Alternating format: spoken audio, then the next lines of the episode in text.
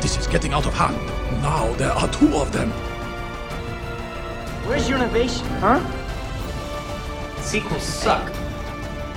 Do the same thing. Everyone's happy. It's all about money, boys! Here we go again. Long have I waited. Hey guys, and welcome to this special franchise fatigue mini-sode. Uh, we are a show that talks about film series one movie at a time, and I am here with my co-host James Hamrick. What's up, man? Oh, nothing much, I guess. Christmas is fun. I'm having fun with the family. Uh, you doing okay? I'm using my family as therapy. Uh, yeah. Um, so this is a special mini-sode. It will be our only episode this week, and we're going to be talking about Star Wars Episode Nine: The Rise of Skywalker. I think safe to say, you know, one of the most, if not the most anticipated films this year for both of us. And it came out, and uh, there are lots and lots of thoughts and feelings floating around the whole world, and I think in both of us. so I will let you go first, James. How? What are your feelings now? Uh, you you, you have only seen it once. I have seen it twice. Um, so what, what are your feelings on it right now? I feel like I'm, I'm. I still feel the way I did, like the morning I woke up after I saw it, where I thought, surely this is a dream. Surely my movie is about to come out. I'm gonna see it tonight. I, I remember, I started when it started off during the first 10 minutes i was just thinking like no what what is going on why is Also, spoilers. We are going to be spoiling the movie. I, I don't know how we could possibly talk about this without spoiling some things. So, all right, let's just give our brief kind of Rotten Tomatoes blurb, and then we're going to spoil it. Okay my brief rotten tomatoes blurb is that this movie tries to do so much so quickly that it feels like there's at least a whole film in between the last one and here that may have somehow completely like this fake film that exists between this and the last one upended everything that, ev- that came before and then this is serving as a non-existent sequel and i feel like there's a lot of legwork that the movie is having me do to make this movie make any amount of sense. And like i i honestly get why people say this doesn't feel like a sequel. Like uh, i don't know. There's there's good stuff here. The chemistry is, is fun. I think there's some really really good bits of humor. I think a lot of the action looks gorgeous. There's a couple scenes in particular that i think are just really fantastic in terms of choreography and everything but as a whole it's i i'm what this movie the last thing i'll say without spoilers is this movie a year from now may somehow in some way s- satisfactorily maybe wrap up like the saga in a way that I can live with. I'm just not sure I can ever see this as a as a wrap up for this sequel trilogy and, and be happy. Mm-hmm. Yeah, so I was pretty much right there on my first viewing. Uh, like this whole thing has been like a four day ordeal. Like when the Rotten Tomatoes thing came out, I was like, oh my gosh! Like because all other, you know, most Star Wars movies, most most most like big blockbusters, you know critics usually go really easy on them, and so it's like, what could have possibly been done? To get you know th- this much kind of vitriol, and then I saw it and like, oh, I get it. Uh, yeah. So as you said, it, it is so rushed. Um, yeah, and then it, that it was it was so rushed that on my first viewing, pretty much every single scene was like, I don't feel anything. I cannot connect. I cannot get into this scene because we're just move, we're just skipping from moment to moment to beat to beat. Second viewing, I would say about seventy five percent of that went away. Like I could, I could, I could connect with the movie. It was still too fast, but I was there for it. You know, uh, like that obviously helped a lot from moment to moment. Uh, overall, I think I think the biggest issue with this film, as you said, it doesn't feel like a sequel to the, uh, to the Last Jedi, which a lot of people say, "Oh, this is an fu to the Last Jedi," and all that. Which maybe, maybe not. I don't know. But it also it doesn't feel like a sequel to the Force Awakens. Like the story that is told in this film feels entirely confined to this film. Like it it introduces the conflict it introduces the stakes it introduces the character arcs in this film. And there are character arcs. And like that's the interesting it's not it's not entirely devoid of good things of draw of good drama but it's just like it doesn't avail itself of anything of, of real of, well, I can't say anything. There's obviously a lot of stuff that comes from the previous films, but like when you're looking at the structure of the sequel trilogy, the themes they were building towards, it kind of says, "No thanks, I'm gonna make my you know my enti- an entirely new story that we will we will introduce, set up, build up to, and resolve in one film." And it's it's just bizarre on that front. Yeah. And I, th- I think we will we just going to spoilers right now, just to. Okay. So on that. Why the heck is Palpatine back? Yeah. Okay. So, um, to me, this movie, honestly, this movie itself feels like it could have been a trilogy because, like you said, this movie introduces the the conflict and the stakes, and like it it, it where the this movie it it it feels like my issue with Hosnian Prime, but on steroids, where when in Hosnian Prime, whenever I'm supposed to feel so much, I don't feel anything, and I give it a pass because that's not even the that's not the climax of that film. Like I think that film wants me to feel more there, but whenever we actually do get to like the the actual battle between Rey and Kylo, like I I'm feeling a lot there because that's that has been properly introduced, and I am enjoying that. However, here, like with this, the idea of this final order, which we we don't know where where it came from, is there's just some random planet that he's got all of these star destroyers. Yeah, you, you know the people who have been writing, you know, making a billion YouTube videos about all every single tiny supposed plot hole in the Last Jedi. This film has at least twenty that are worse than the worst one in the Last Jedi.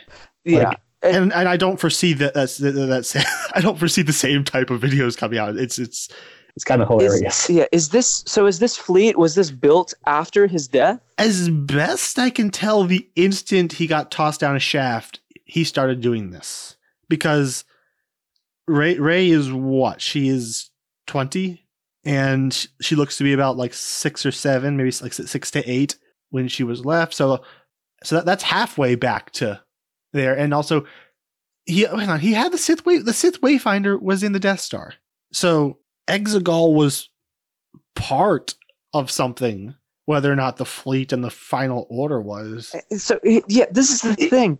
If he had the fleet during the events of the original trilogy, then he's an idiot for not using it.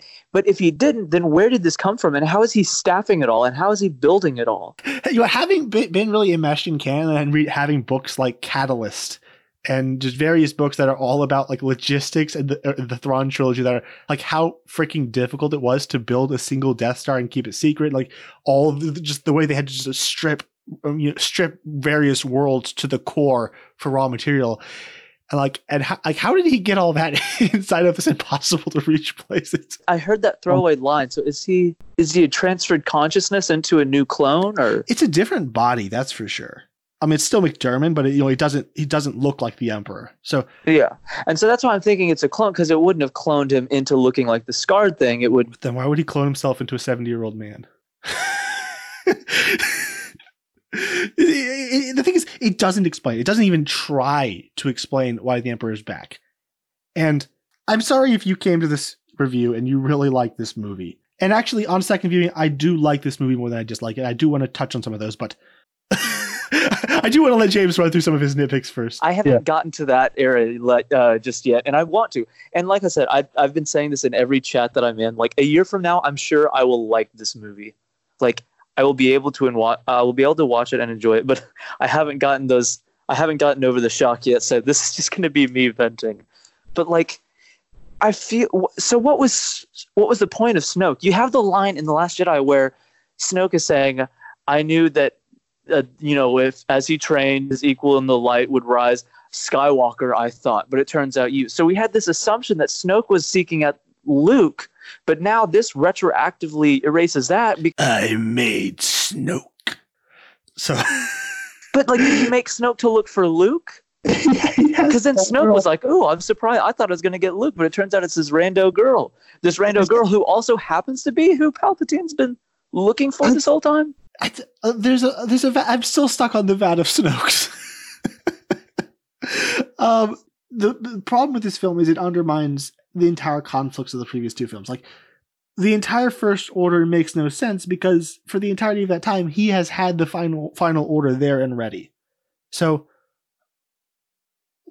and and if he was truly the the one behind the the scenes, what was the point of it all? Like, well, why start with the First Order when you have a so much better thing? Like, and also, J- JJ was mocked mercilessly for four years because he made he, he did an, another Death Star. And he even said, "Yeah, I learned my lesson there." And he just gives us a fleet of mini Death Stars. Yeah, is this an fu to the people who have been mocking him all these years? Like, it, the films, I and, and I I don't know where the line between just incompetent writing and just a lot of studio interference came in.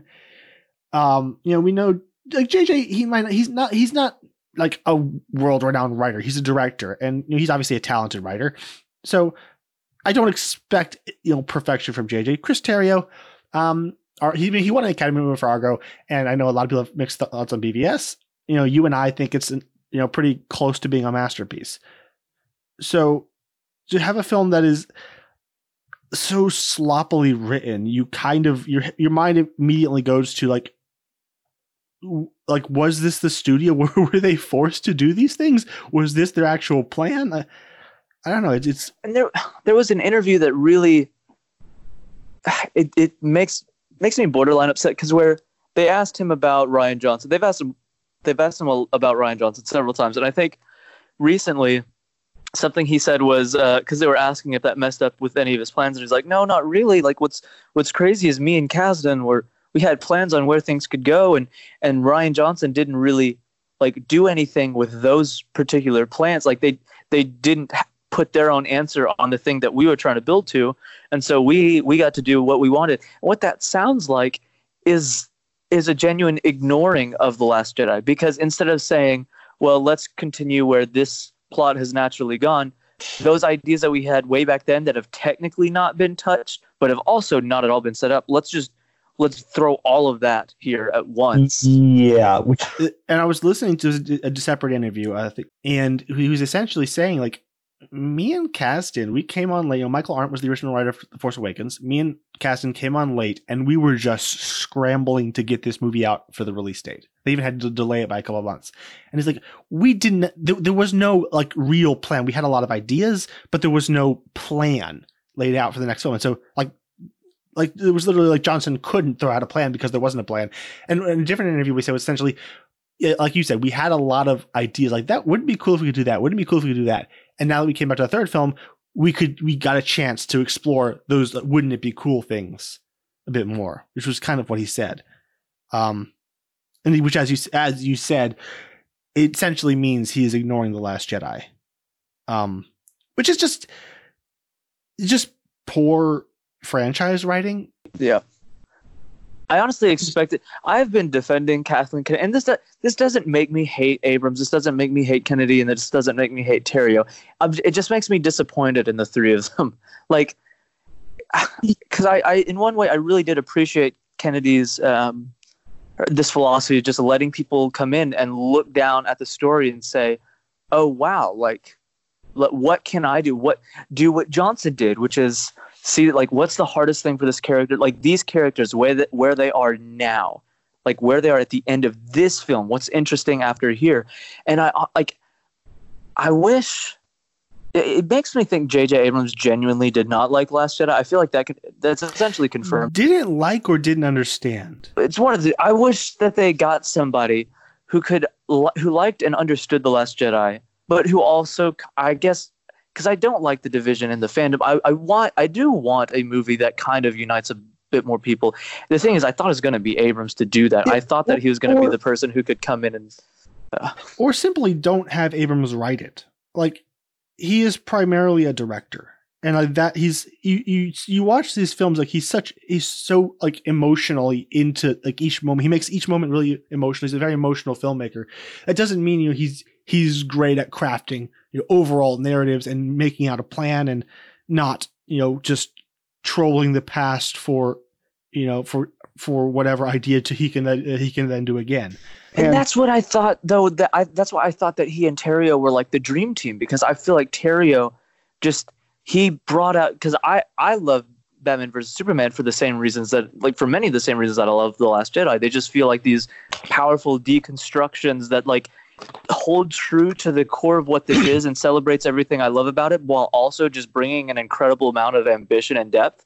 And Mhm. so I thought, like, this is gonna, this, Terrio is gonna bring all of these powerful character ideas, and then Abrams is gonna structure it, like, plot it out in a way that just feels perfect on like the technical aspects, and we're just gonna like briskly, like in his perfect pacing kind of way, just perfectly move through all of these beautiful plot points and character arcs, and it all just feels so isolated to this itself. And I, I think I have suspicions about possibly a, ti a, a runtime uh, mandate, which I don't. They just made a three-hour film that um, that made him all the money in the world. So I'm not. I can't. I'm not really sure of that because it doesn't seem to you know to really line up with their policy. But like the one thing J.J. Abrams has always had, like even in his like least successful movies like uh, Super Eight or or um, Into Darkness, like they are bo- both of those movies are absolutely thrilling and engaging to watch in the moment. And this film, I, I, I the pacing, you know, it's not as bad on second viewing, but it it just it doesn't have that just sense of just perfect flow. Like so many sequences, I feel like they're missing, you know, the establishing shots or and just like a second and like it's like when you're watching the prequels and, and every shot lasts a second too long. This movie feels like every shot lasts a, a second or more, a couple seconds, you know, too too little. I mean, too, it's too short. Um, Yeah, this movie never felt like it gave time to breathe. Like, and and it really felt like it was even ex- like it really ever facilitated conversations. It was like people reading lines at each other really quickly and moving on. It there wasn't like, hey, let's let's sit down and actually talk like human beings. And I'm not saying I need this like like these quiet moments of drama, but it's just like everything felt so quickly. It felt like the actors were being directed to hurry up and get through all of their lines so the scene can keep moving. which is kind of what he does, but and which thing I, I think I'm thinking back to the Force Awakens when right after uh, Finn and Rey escape Jakku and the, the thing goes wrong in the Falcon. Oh, oh no, it's gonna be filled with poisonous gas, and we're but but we're getting all this you know both exposition and character stuff. It's happening really fast. It's really funny. I'm like, there's a way to do that right. I, I think a problem here is that they didn't. Is that so many of those exposition scenes are centered around Leia, and so everyone has to just kind of stand still and give their lines, and it feels really weird. Yeah, I, I'd seen even some of the critics were being like, you know, I I think they did a fantastic job at integrating Leia. I don't think they did a terrible job at all, but and and maybe it is just because I'm acting with the knowledge that I do have. Like we we all know. Like I, I wonder how much I would I would actually think about this if I didn't know about the like her her death and everything. But just watching it with that knowledge, it's she never gives any actual plot specific. It's it's these weird passive kind of like don't underestimate a droid. How- like, hey, I need you to be optimistic, or you know, like tell me what's the situation. She's never involved in anything. She is actually. Um, on rewatch, she is actually very integral to Ben. Um, and also Rey's arc. Like it, it's there's not enough. There's simply you know, she died, and, and it's it's it's it's a horrible horrible situation for a filmmaker to be in because you know Trevorrow talked about uh you know first movie was going to be Han Solo, second movie Luke, third movie Leia. And when you actually look at, Rey's story, you know where where Leia is now her Jedi me- mentor, or at least you know you know mentoring her as, be- as best she can in the Force, and she's also the fulcrum point for Ben's redemption. Like she is at the heart of this movie, and I think they do a decent job at maintaining that. But again, you know, there's just there's they didn't have the material to fully make that land. And so she, I mean, she's involved in that. In that, like, there's just so much where I feel like I'm looking at a Leia-shaped hole that she cannot fill. Where like what she does have just feels so impassive. Where she's like, there's no specifics to anything she says. It's just these like. It it does feel like she, her line her lines are being set up. Like I, I went back to iRobot. I sh- shared the GIF where uh, uh, uh, James Cromwell was like, "I'm sorry, my responses are limited. You must ask the right question," and that's kind of what it felt like. Like they kind of had to set up her lines, and like again, like, you have to have her. You know, in order to have that emotional impact, she she has to be there. And and like I, I don't want to focus on this because I think this is the, like this is the least of their crimes simply because they they didn't really have much of a choice in you know in how this was done. Like, but why did I- she I die think- though? if I'm reading it correctly, she was I think Rey killed essentially I think Rey killed her in her rage. Um, What? um But no, because the the other people Because- were acting as if what Leia is about to do is insane. Like, and they had no idea about Rey's situation. There seemed to be something on Leia's end. Even the people around her knew. And I'm still iffy on that, but I think what we're supposed to understand is she was somehow kind of inside Ben, and as and maybe she would gave her life to kind of keep him alive for a few seconds longer. It was, I think, it was somehow in like when when Rey stabbed Ben, it also killed her. I, I believe that's, that's what they're going for. People try to say that Luke's death makes no sense after what he did. That Um. Eh, may- Maybe I, I I think you know, when Han Solo comes, I think that scene was supposed to have been originally her. yeah, which is probably why, why they were able to convince Harrison Ford to come back. You know, you know to give kind of like with uh, Heath Ledger and the Imaginarium of Doctor Parsons or whatever, where they got a bunch of other actors to kind of step in after he passed away. that's what me and friend whenever we left that's what we were thinking is like I, think they can justify that because of luke's line and be like i'll be with you just like your father or like ah technically we can do this but Yeah. it just Um. it definitely felt like that moment was supposed to be a heart to heart with he and leia and it, it just That said, I think they that is a one of my favorite scenes in the movie because the way they call back to certain moments and like it's like a inverse of the, of their scene together on the bridge where you know he does the same face touch and and Ben being on- in so much more of a distraught place and there's one moment that I I absolutely adore where after he's, he's just broke down he says dad and I don't know if he's about to say I'm sorry I love you or, or whatever. And and and Han Solo just says I know. It's a much Yeah. better i know callback than the return of the jedi one in my opinion. Yeah, you know, him reaching out to his son like that, and them finally be able to have the connection, and, and it's paying off his arc from the first film. Like that moment on the bridge was the seed of his redemption, and like his sacrifice actually, it was his sacrifice that did it in the end, and that, I think that's really powerful. Um, like I, don't, I don't want to focus on it too much in the scene. I do want to talk about Rey, um, because I both hate and rather respect what they did with her. Number one, they made her Palpatine, which was just I was rolling my eyes so hard. In that whenever he said that in the theater i, I got so angry Uh, First off, the, okay, the, the problem with this is not so much that saying uh, that having a character realize that they're from an evil parentage and and having a tremendous amount of fear of their own power and you know and doubting their entire destiny and purpose that is that is good story and it can be good story. The, the kind of issue here is that it's a different story than rey's story up till now. And like going back to the force awakens i don't i don't i don't see how she could be palpatine's kid like the movie is called the force awakens. If she's palpatine's child the force isn't really awakening to anything. It's just yeah it's not just this it's not this nobody that is like rising up to meet the darkness.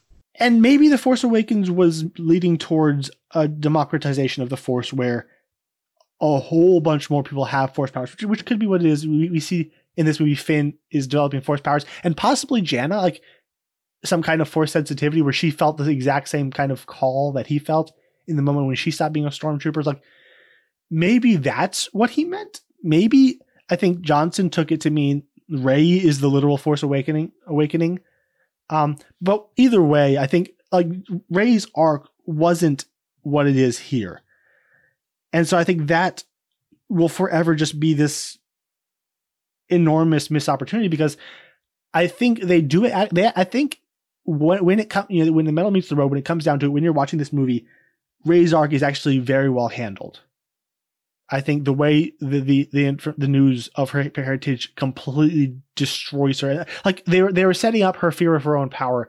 You know, for the first half of the movie, gets the reveal, and and it just it kind of, you know, it, it, drives her almost crazy. She you know she runs away just like Luke. Like I cannot do this, and it's like th- that's good drama, but ultimately I think it's objectively inferior drama to what was said before. Number one, just because it's been done before. Like it is literally Luke uh, you know, it is someone thinking my destiny is this, and then oh my gosh, no, you are my family, therefore your destiny is with me. Although Um, it, you you had pointed this out in a, a chat that we're in that I, I do agree with, which is that at least the difference here is that Luke had no fear. I, I never felt like Luke feared that that was his potential. We're shown that that was his potential with the the cave on Dagobah and everything, but it, Mhm. that that wasn't Luke's. It it didn't feel like It- that was what his struggle was. Yeah, was fighting against his bloodline. And yeah, it didn't really torment him or, or it didn't really cause him any doubt. Aside from that one moment, you know, no, that's impossible. Aside from that moment, he's still he's in the fight. He's for the light, and it just it just makes his job harder where he has to save his father instead of kill him. Whereas with this Rey, it really does cut her to the core. So it's not exactly the same, but but but but the idea is the same. You know. Yeah. Again, we had um, just a far more original and and interesting thing, but more importantly, it, we had we what was set up in the, in the Force Awakens of the Last Jedi was something that meant something for all of Star Wars. Whereas I don't I don't think this movie means anything for all of Star Wars. It's just another chapter, and it's just another isolated chapter that I mean it.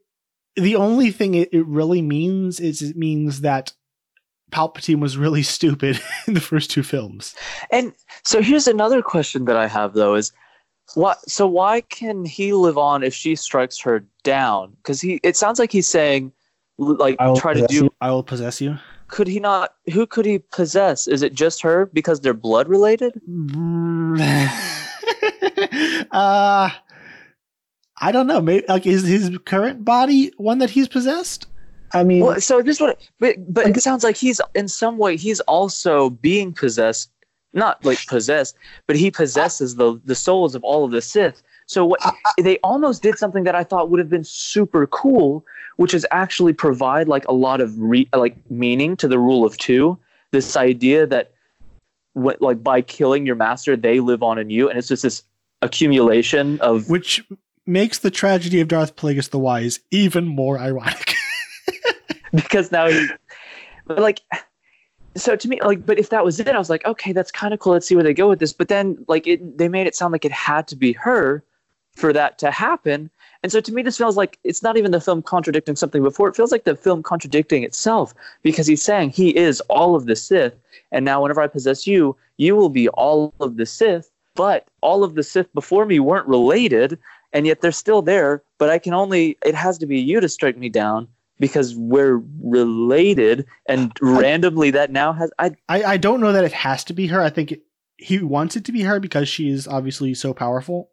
Yeah, I, I don't know that it, he, it has to be her. Like it, it could just be a ritual that could be done for anyone. like I wonder why he just didn't course Kylo. Well, but also he he wanted for the first half of the film. He was saying kill Rey, so there's that too. That's okay, that's true. Um, and I, I have softened on the Exegol stuff just because of how flippin' weird all the Sith and dark side magic has been in the Clone Wars. Like, we have an arc where they're storing up force energy, like the for- life force in a ball, and they're gonna bring a dead person back to life through. It's like it, this is this is this is not at as left field as you would think if you've only been watching the movies. Like when you go to Malachor, it's a super weird place. It's it's not the trippiness that I'm put off by because if I'm gonna be like I actually really love the visuals there. Like it Mhm. felt like a almost a callback to the arena scene from Attack of the Clones, just like panning around and seeing this enormous thing and hearing the Sith I've heard chanting. Do what? I've heard people saying like the Senate chamber. Oh yeah, and this is his new Senate chamber. Yeah, and like the the visuals of it were really cool. I just there was something so creepy about hearing like all of their weird like hearing them speak in the Sith tongue and cha- like it was it was really cool. So I I like the trip.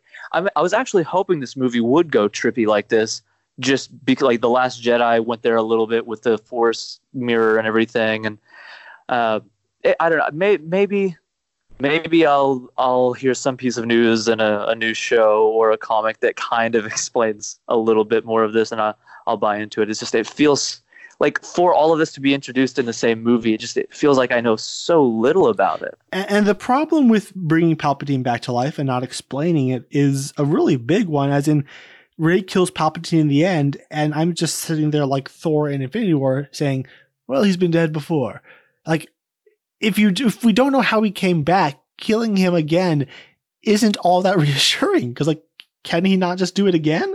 Like, what, what was the difference in this killing? So what I feel like happens in this, and this is why I think that in the long run, I'll be able to enjoy this more as a, a conclusion to the entire series as opposed to a conclusion to this trilogy. Because I don't think this was. I'm never going to get to a place where I see this as a satisfactory conclusion to this trilogy.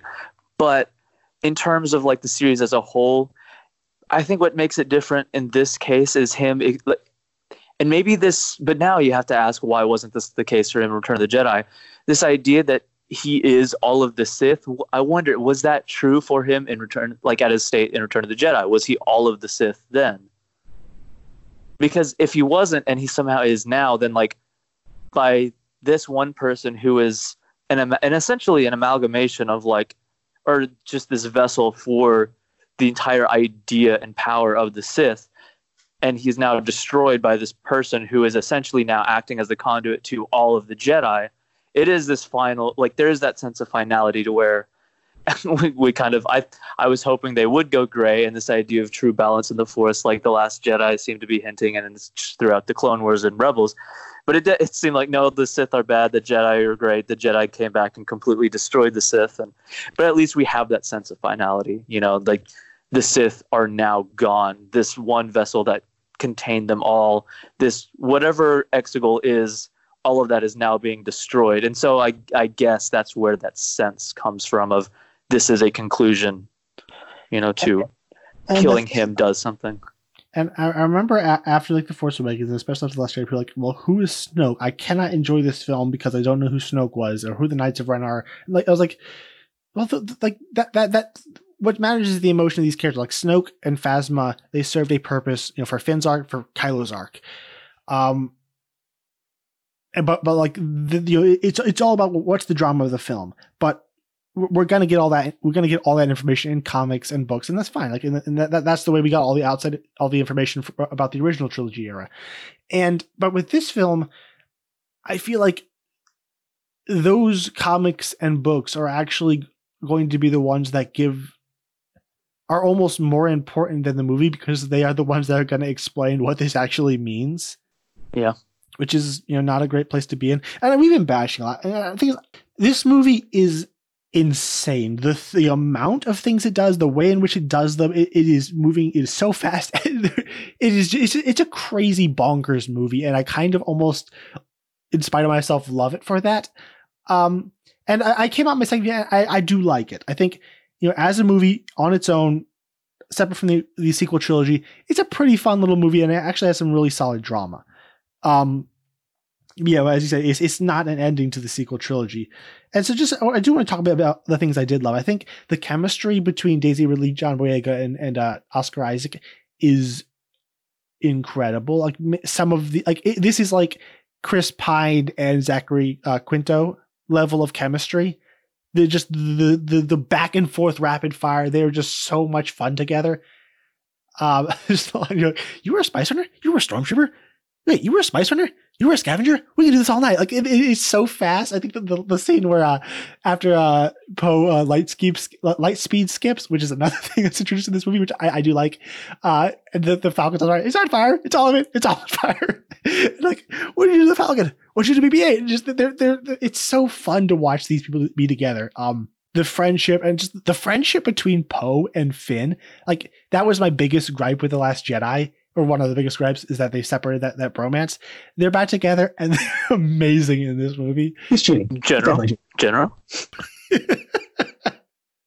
yeah, it, it's just great. It's like so like this movie is fun to watch. Even when I'm annoyed at the pacing, I'm like, I'm just happy to be with these people. Uh, C3PO is fantastic. Yes, uh, this is C. This is the best C3POs in the whole series to me. You didn't call my name, but I'm okay, sir. yeah, and so like it's, it's, it's not a bad movie in that way. It, it, it is very entertaining to watch. And also on the second viewing, I thought the emotions actually landed pretty well. Oh, one thing. J.J. Abrams took one thing from Last Jedi, and that is the force, uh, the, the force connection between Rey and, and Kylo. And he uses it perfectly. See, this was the perfect way to like take something from that movie and run with it. I the, their fight scene, whenever he actually takes the beads, I wanted to like stand up and clap. Like at least you did this, JJ. That was awesome. Well, yeah, that and then the, the fight scene on in Kylo's chambers and on uh on a Kijimi between them. Just the way the camera spun around and went in between different worlds. It's so cool. And, but another thing that I'm like that I don't know if that was explicitly a callback, but it almost I'm my head canon says it is of uh her like yet again giving him the saber. Like in the last jedi she throws it at him and he turns it on and off and kills the guy behind him. And in this case she puts it behind her back and now he has it again. And Ky- kylo after being redeemed like we, we I, he only says like i think he only says one word which is ow. But i think it, adam driver's body language is so much fun to watch. Just the way he looks when he gets the lightsaber he looks around at the knights of ren. Um or just st- coming up behind Rey and both of them igniting their lightsabers at the same time. Like, I, I'm not, I wasn't a Ben Demption guy. I wasn't. I'm definitely not a Reylo guy. Um, but Ben post redemption is just so much fun. I'm glad they didn't try to force a romance and just try to say, "Oh, everything's okay." We know you're just a poor little baby boy who didn't, you know, who didn't mean anything. Like, I, I don't know how I feel entirely about the way the death was handled, but I'm at least glad they didn't go that just that route of complete lack of agency or consequences. My criticisms would be reduced heavily if there was no kiss. And I'm not saying the kiss ruins everything for me. It's just that feels very tacked on to me. It, it got it got a loud cheer in the theater from a certain group behind me. me too. Yeah, there was a bunch of 12 year old girls who just lost their minds at that part. yeah, uh, like again, like after the Force Awakens, and, and like if the throne room scene had turned out differently, I could see them in five years being together. But there's a lot of counseling that needs to happen before that. And like, I even buy it whenever she says, I want to take your hand. I wanted to take Ben's hand. Because at that moment, she really did. Like, yeah, she was growing. Like, I don't know if they were necessarily romantic feelings, but she was, there were feelings for Ben. She wanted to see him redeemed. She wanted a connection there. And so I don't even, like, I wanted him to die a villain. But if he's going to be redeemed, like, I, I don't think that redeeming him is just the worst thing ever. Um, but I just yeah I'm I'm upset because I don't feel like there was anything romantic, and the kiss just seemed like all of the all of the people with all of their fan art some like influenced my movie. You don't get to do you don't get to just make all of these stupid Reylo shipping nonsense and then win. They okay. Um. So again, you'll keep in mind that this is your first viewing. What are your final thoughts on this movie?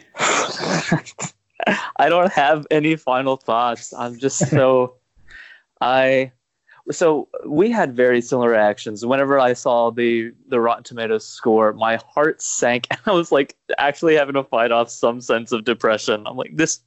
I've poured so much time into defending these movies and justifying their existence and adoring them, and and uh, to see this seemingly crash and burn critically just really really just oh i was so upset by it and then to see like i wanted to fight for it i was like you know what i get some sort of weird excitement for defending movies maybe this will be another one and then by the end just to know that so many of the criticisms criticisms were justified just really made me angry and what's weird is that everyone else seems to like it. Like we have a Star Wars group with over like, around 2000 members and I would say 90% is like to love. Yeah. Which is bizarre and fascinating to me. And I don't want to bash them. I don't want to say they're stupid, but I think it just, I think it is really confirming something in my mind that just, there are two very different camps of what people want. Some people, they just kind of want the fun, the adventure. Other people want, you know, the opera, the deep meanings. I wanted to change my life, which I think we're both kind of in that latter camp.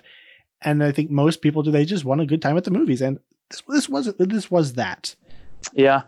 So uh, my final thoughts are, um, I'm, I I love, I un- I unironically love Attack of the Clones. Like, it's not good, but it's Star Wars, and I've grown to genuinely love it. And I think that a year from now, I will be able to sit down and like this movie.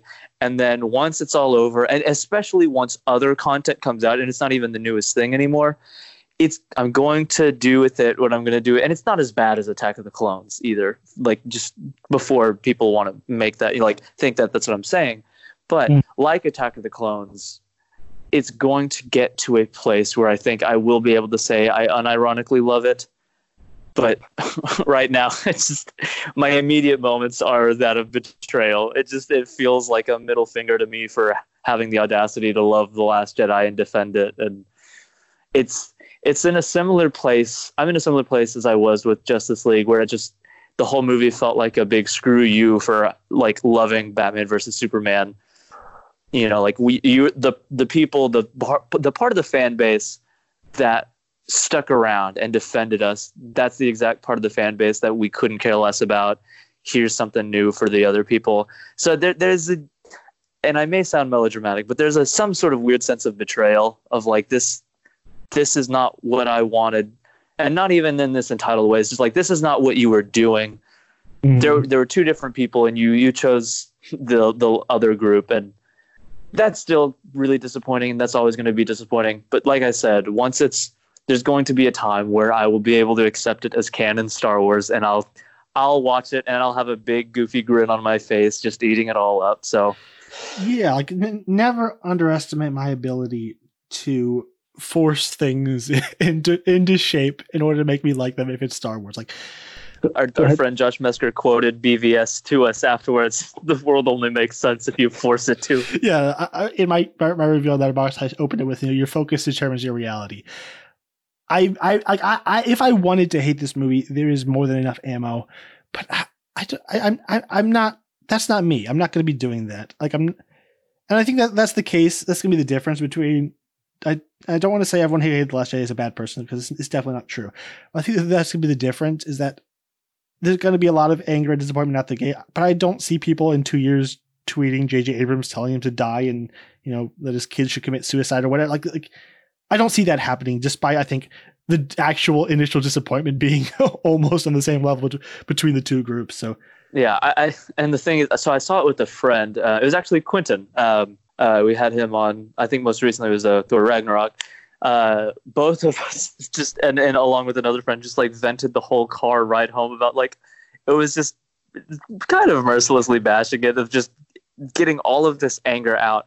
But I would always end every like little mini conversation with, "I'm telling you, a year from now, I really will like this movie. like, I, it's a guarantee. I'm going to like this." And then we'd move into another topic and be like, "Well, I hated that they did this, and this thing infuriated me." And then at the end, I'm just like, "But I'm telling you guys, I really will like this movie a year from now. It's my curse. I'm going to like it."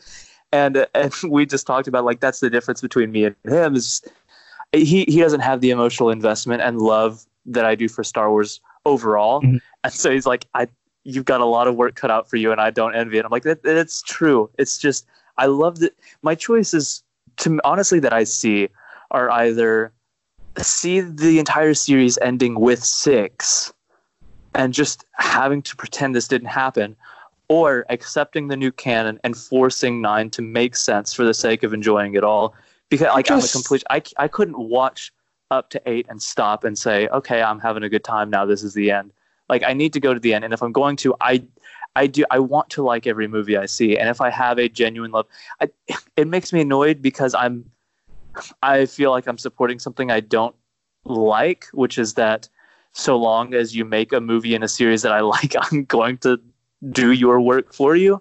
I, I don't like that. I don't like the sound of it. However and as hypocritical as it may be whenever i say this to other people who like you're supporting stuff that i hate and it's just i can say that because it's about a franchise that i don't care as much about with this, in the case of star wars i just i love the series so much i cannot stomach the idea of me hating the conclusion and not being able to enjoy it in its entirety so I, I will like it maybe we can re-edit Rise of Skywalker to, to take the Broom Kid segment from the Last Jedi and stick it on the end.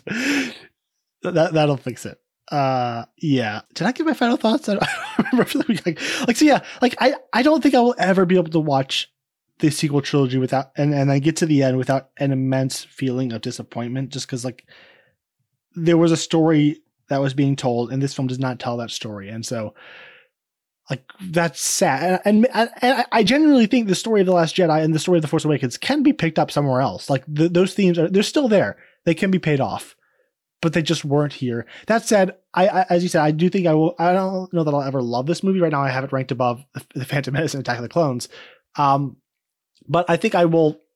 I will like this movie. I like. I already kind of like it. Um, so yeah, that's not how I wanted to feel here. You know, sitting here, but it's what it is, and you know, it's Star Wars. It's crazy. Not all of it works. We have always known that, and this is the movie we got, and we got we got to make do with it. Yep. Um. Yeah, but Palpatine. What the what the frick? all right. Um. I can't say what it's going to be next week just because we're going through Christmas and New Year. Our schedules are really crazy. Um, so there'll probably be a week between whatever we, we decide to do. But I think it's going to be Star Wars Resistance. Um, so until next week, we will see you in the TV series, maybe. Confronting fear is the destiny of a Jedi. Your destiny.